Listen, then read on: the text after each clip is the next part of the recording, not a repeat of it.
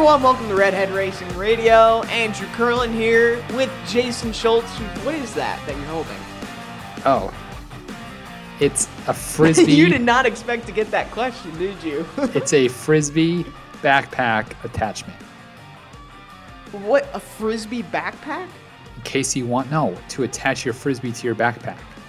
Oh, I thought you meant like it's a backpack just for frisbees. I'm like, This- and you they think have this- specific attachments just for the frisbee backpacks. How many drugs are you on that you thought this was a backpack? No, no, no, no, no. I I thought you were talking about a backpack specific for frisbees, and it came with that attachment that was specific for the frisbee Alright. backpack. This is nothing as interesting as what you want to tell us before we get started talking about something that happened over the weekend at a racetrack. I heard you were on CNN this morning.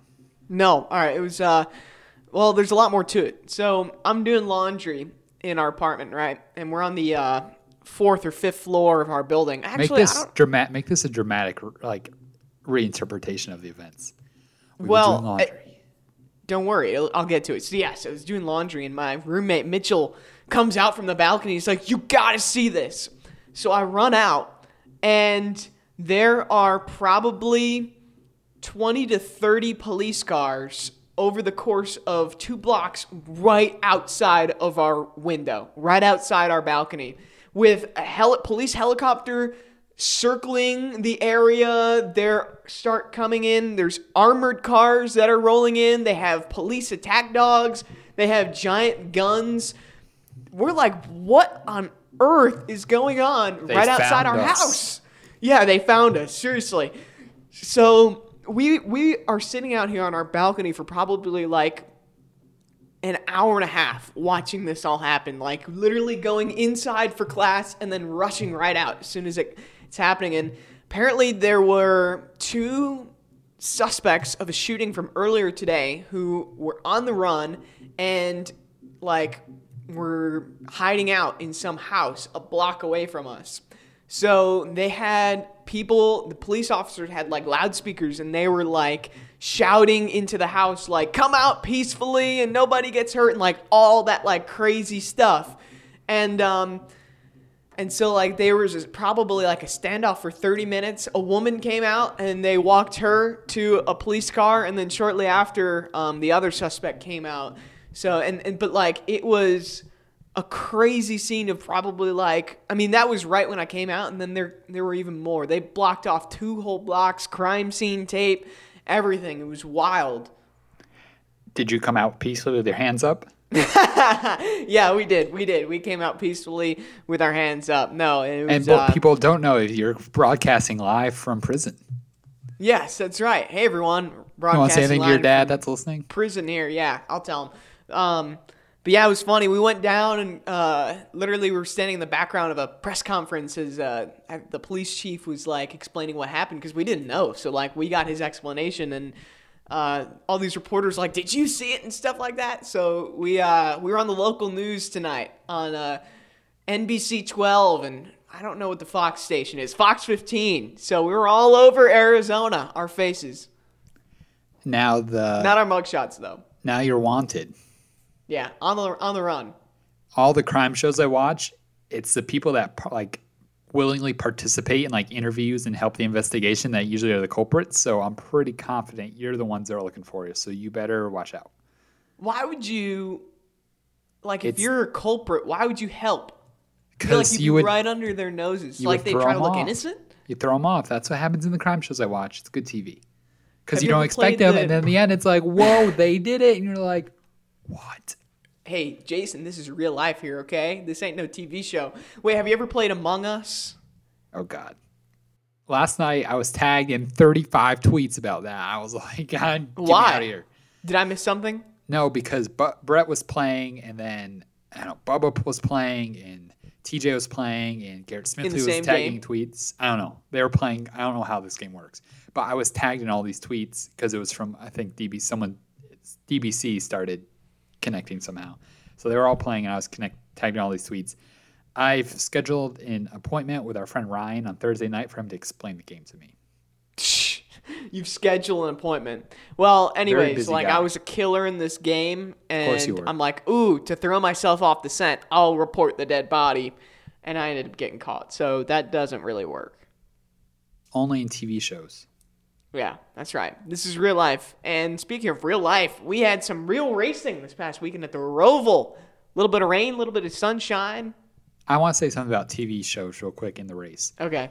NBC needs to stop putting the race on it, big NBC and then changing the channel at the end of the race. To not only not this the first two weeks, whatever. This week it was the Xfinity race went from NBC to CNBC. Yeah, there's a big God, downgrade. that was dumb. But that race was some of the most entertaining racing I have ever watched. That was awesome. Like Racing in flooding. Like who would have ever thought of that? seriously, like I I pray for rain every time there's a possibility at a road course because it, it's just and what we saw was so entertaining. Like I was worn out watching it. Yeah. Like it literally, and my roommates were watching too. They're like, "Oh my god, this has to be just a drag," and like just like mentally defeating if you're in that car. I could not imagine how difficult that must have been racing in basically like a flood. Of course, it does take skill to probably drive in that, but it also was a game of luck, drivers were saying, where it was like, I just would brake and hope it worked. I would go through the water, hope I got through. Like, it was just, but it was fun to watch. And a lot of people on Twitter, not a lot, but like a good amount were saying, Why are you enjoying this? This is a joke. Like, we don't want every race to be like this in the rain, but like this, this all everything came together to make this race play out like that. You know, it was so fun to watch. Guys were spinning, guys were wrecking, and that's the thing. NASCAR has lacked a lot of cautions and spins and wrecks in the last bunch of years because of various reasons. But this race had all that, and that's what makes racing exciting normally. And we had that, and I loved it.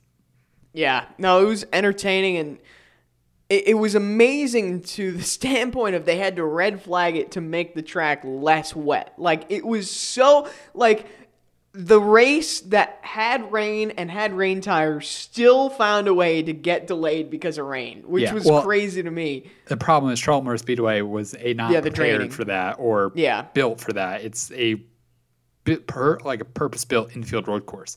So it's like especially that turn one where it's basically just they put a wall in between the oval and the road course so they can go into the infield. Like no way there's any drainage system right there helping out when a rain piles up like it did.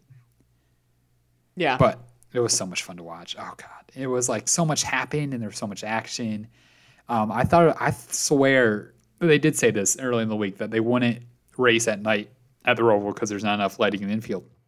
However, they let this race finish an hour after dark, and spotters and drivers were saying we literally could not see in the infield, and they were letting them race through there like that. yeah. And TV, like we were watching on TV, and it didn't look as bad. Would you agree? It didn't look like you could see a little bit, but TV does makes it brighter so you can see the action that's happening. The drivers were in pitch black racing through that infield with like three stand up lights.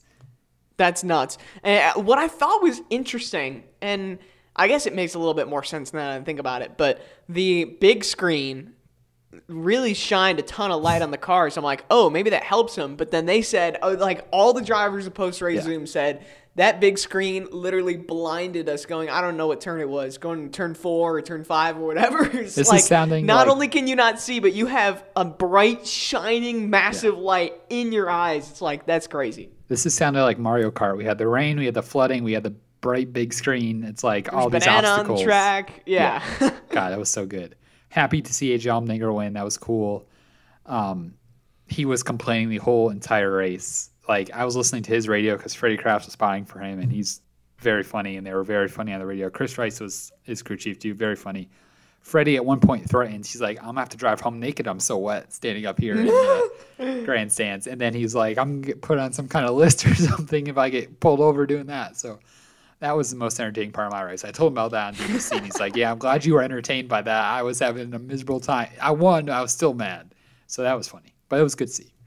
Yeah, AJ in the post race Zoom, he said this is going to be one of the most memorable wins of his career, and just because of how crazy the circumstances was, and uh, I, I wish I listened to the radio, um, AJ's radio specifically, That's what I It, did. it sounded like it was a good time. Yeah, he was complaining the whole time.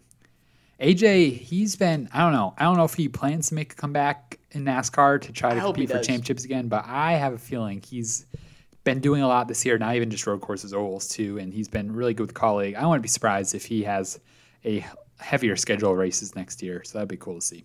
Good personality. Yeah. We need personalities like him. And AJ winning in uh in an oval. Didn't he win Atlanta? Atlanta, yeah. So That's like cool. it's no longer the the case that he just wins on these road courses. Like he is actually now a an oval racer. I would love to see him full time in the Xfinity Series. I know Chris Rice, the post race Zoom, said that like there is no limit to what they what ideas they'll entertain, whether that be a third car in the NASCAR Xfinity Series, Cup car.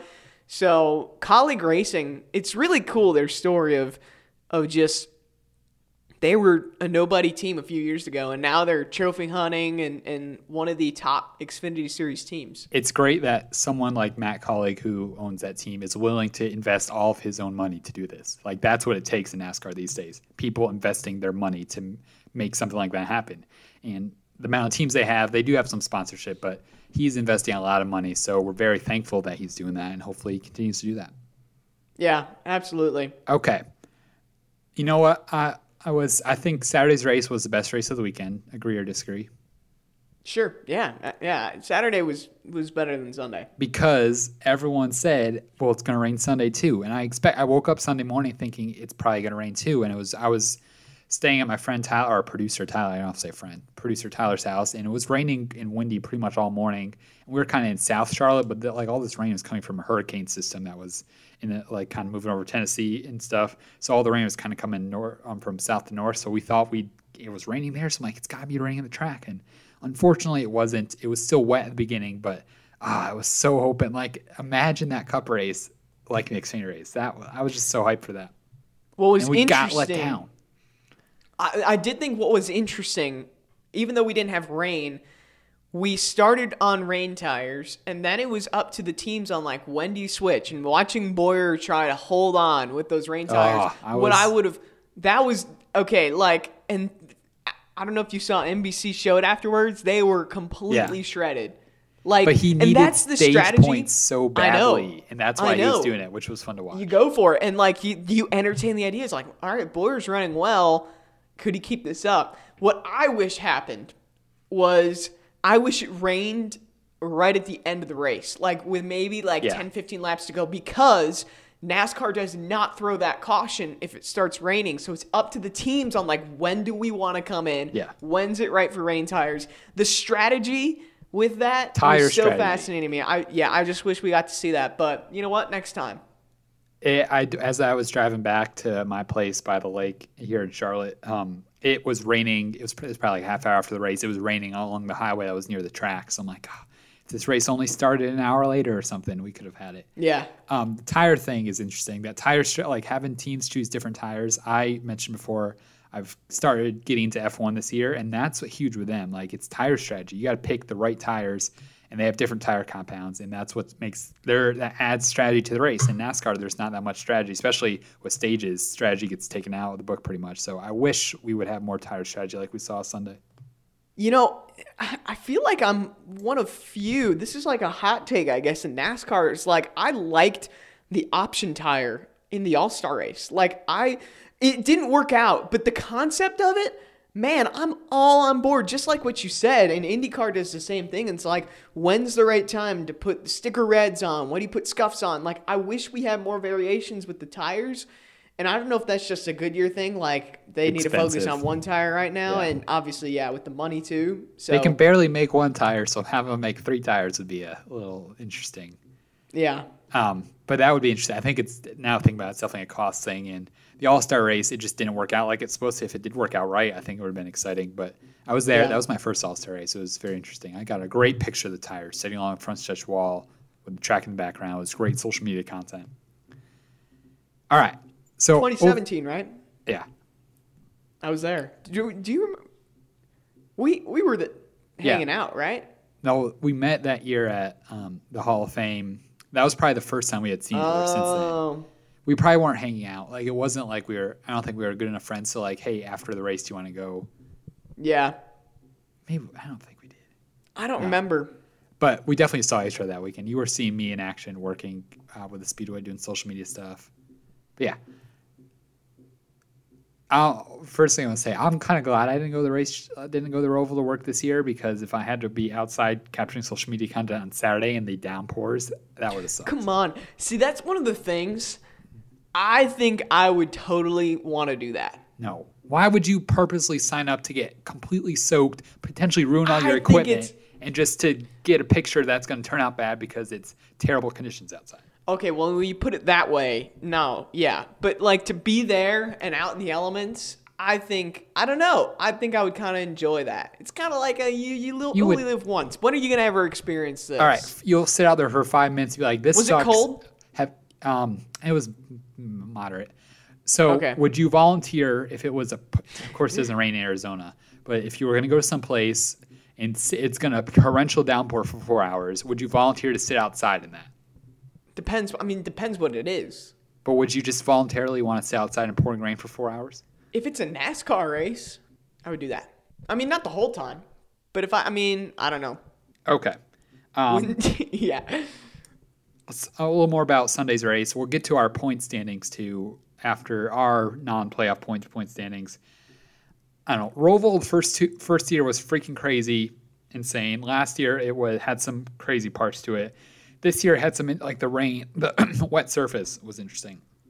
But overall, I felt like everyone hyped this race up, especially thinking it was going to rain all day, and then thinking, oh, you saw what's happened before, and now it's an elimination race in the round 12. Like everything's gonna be crazy. I think races are being too hyped up right now because I was let down based on all that hype before the race, and I think the same thing happened at Bristol, Talladega. Yeah. Everything lived up to the hype. I think the first, like Darlington, didn't really do much either. Daytona. I think Daytona actually exceeded my expectations. well, here's here's a trend: super speedway races never let us down. yeah. But these other races, like I've been, the playoffs just been kind of disappointing, and I think it's potentially because everything's being hyped up as oh short tracks, everyone's gonna wreck, it's gonna be exciting, eliminations, crazy. Roval, oh you've seen what happened before the Roval, it's all gonna happen again. It might rain. Like I was just disappointed. The race, like it wasn't like it was interesting. It was more interesting than any other mile and a half race because you had a lot of different leaders, a lot of different things happening, guys spinning, but. I don't know. I was I left Sunday disappointed. yeah, this playoff so far has definitely been less eventful Yeah. than previous years. But I hope I hope we can pick it up. What do we got? Four left? That's crazy. Because we're going to Texas Motor Speedway in two weeks, and you know that's where the excitement lives. Yeah. Well, yeah. Oh, Kansas, I, gonna like say? Kansas. Kansas is a, probably Kansas the second best mile and a half track. Yeah. But Texas, Oh. God, What was I gonna say? you want to turn Texas into a Walmart? Hey, me too. Or a short track. We can do that now. Man, I'm blanking out. Completely blanking on it. I don't. You want to say, yeah, Jason? I agree with everything you were going to say. No. Um, any other thoughts? Chase Elliott winning the Roval again. He's very good at road courses. Oh, I remember what I was gonna say. About Chase Elliott? How nice. Go. Ah, ah, it's not even that worth it. Okay. All right, we'll just move on. Comment on Chase Elliott though. Yeah, Chase. How many how many races in a row? Road courses is that? I think it's four. Yeah. which he's already the fifth all-time leadingest. well, That's not a word. Most road course wins, fifth all-time in the Cup Series. Dang, really? Wow. How about that? Road course ace. I would not have expected that on Chase Elliott. Chase the road course ace. Yeah. Yeah, no one would have because he didn't really grow up doing short tracks. But I think Hendrick has something figured out, so that's cool. All right, our playoff point standings after Charlotte. Um, I don't think we need to read it. Like, I think obviously the points were closer. We discussed that last week going into Roval, and I think if the points were closer, guys like Kyle Busch, who were only probably five or six points out, actually in our standings, Kyle was two out going to the Roval he would have raced differently. Like when you're that close, Austin Dillon was four out. They would have totally raced differently because they knew how close they were, stage points, all that kind of stuff. And so I think that would have been more exciting. But overall, we had the same four guys eliminated as the current playoff points or current playoff standings had. So I don't see why NASCAR can't adapt our point system, which is only use the playoff points from that are accumulated in the playoffs for the round of 12, round of 8 because we got the same result and it was just closer and potentially more exciting. Yeah, I think. I mean, all the playoff guys who needed to win basically had issues, though, right? Yeah, but I think it would have been different had they been closer in points to begin with. All right, Jason, what are our playoff standings? Obviously, the final bottom four are still the same being eliminated, but the, the points differential, I think, is different with ours. So we had uh, Kurt Busch, Denny Hamlin, Chase Elliott, of course, advancing with victories. Fourth place, Mark Truex Jr. was 43 points above the, above the cutoff line. Fifth place, Alex Bowman, 34 points above the cutoff line. Sixth place, Joey Logano, 32 points above the cutoff line. Seventh place, Kevin Harvick, 24 points above the cutoff line. So he would have had a much tougher time in this round without his massive, unfair playoff point advantage. Eighth place, Brad Keselowski, plus 19 over the cutoff line, and that leaves our bottom four who were eliminated. Austin Dillon would have been ninth, minus 19 below the line. 10th, Clint Bowyer, minus 26 below the line. 11th, Kyle Busch, minus 28. And 12th, Aric Almirola, minus 43.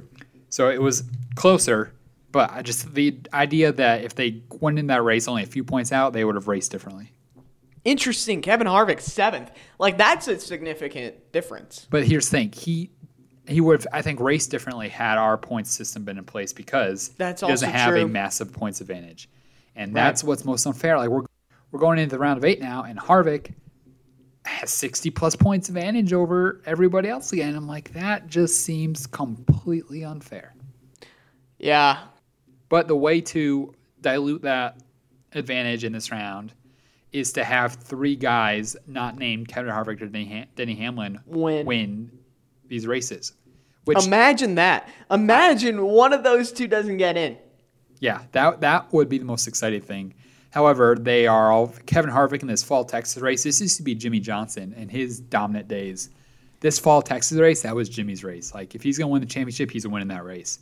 Kevin Harvick has, of course, he hasn't won the championship, but that's the race he's turned into that he wins every year. So I would expect him to be strong there. But it'd be nice if someone else that's not named those two guys wins. Man, and shout out to Alex Bowman making the round of eight. I feel like, and, and he said this in, in post race, that him and his team don't get the respect that they deserve. Yeah, And they don't.